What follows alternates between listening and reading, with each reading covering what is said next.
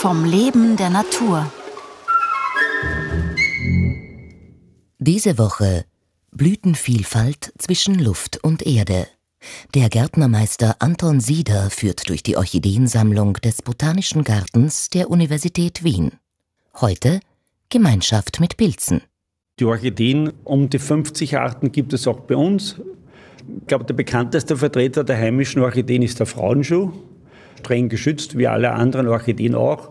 Gelbliche Blüte, und wo dieser Teil der Blüte, der speziell zum Anlocken der Insekten da ist, diese Lippe oder Labellum, ist bei diesem Frauenschuh in Form eines Schuhs.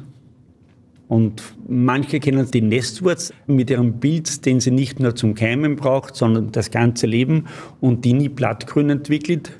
Dann gibt es noch die Stendelwurz, Ophrys-Sorten, Ragwurzen, Hummel-Ragwurz, wo die Blüte Insekten nachahmt, um Männchen dieser Insektengattung anzulocken, indem sie weibliche Insekten vortäuschen. Das Männchen fliegt hin und bestäubt die Orchidee. Man nennt das Mimikrie. Da wird was vorgetäuscht, was nicht so ist. Das ist ein, eine Lipparis, eine kleine Orchidee aus Madagaskar, eine Lipparis-Art.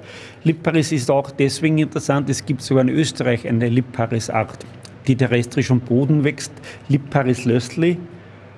Und hier haben wir eben eine kleine Art aus Madagaskar, die aber auf Bäumen lebt. Wir haben ja auch eine Gruppe von Bulbophyllum, nur sind wir heute leider zu spät. Die öffnen nur in der Früh für zwei, drei Stunden die Blüten und schließen sie dann wieder.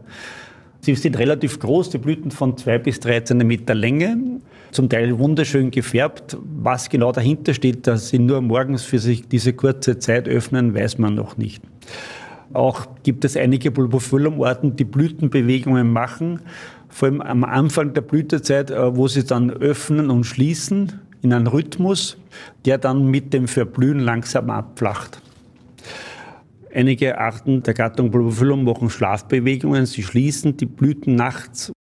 Dann eine Gruppe, die Gruppe Hyalosema, hat in den Blütenblättern helle Lichtfenster. Damit vermute man, dass einfach dann, wenn das Licht durchfällt, Schatten und helle Stellen auftreten, die den Bestäuber anlocken. Dann haben wir noch, es ist eine Bulbophyllum-Art jetzt beschrieben worden, die blüht nur eine Nacht. Wir haben hier auch aus Südamerika Orchideen, die Gattung Sobralia zum Beispiel, die entwickeln landstrichweise ihre Blütenknospen bis zu einem gewissen Stadium. Praktisch alle hunderttausend Pflanzen in diesem Landstrich warten auf eine kühle Nacht. Und dann öffnen alle Blüten den ganzen Landstrich zur selben Zeit, am selben Tag, nur für einen Tag alle die Blüten. Die einzelnen Orchideen wachsen oft nicht sehr dicht nebeneinander, sondern über weite Strecken. Aber wenn es landstrichweise alle blühen, ist die Bestäubung gesichert mit dem geringsten Aufwand. Es gibt Orchideen, die auch Pilzmücken zur Bestäubung missbrauchen. Sie täuschen in der Blütenstruktur und im Duft einen Hutpilz dar und locken damit Pilzmücken an, die auf der Blüte dann, weil sie glauben, das ist ein Pilz, dann ihre Eier ablegen. Leider muss der Nachwuchs verhungern. Aber währenddessen bestäubt die Pilzmücke die Pflanze. Dann haben wir auch eine Besonderheit, Dimorphorchis Lobi, das ist eine riesengroße Orchidee, die macht Blüten mit ca. sieben bis acht Zentimeter Durchmesser und so circa einen Blütenstamm mit einem Meter Länge oder länger zum Teil.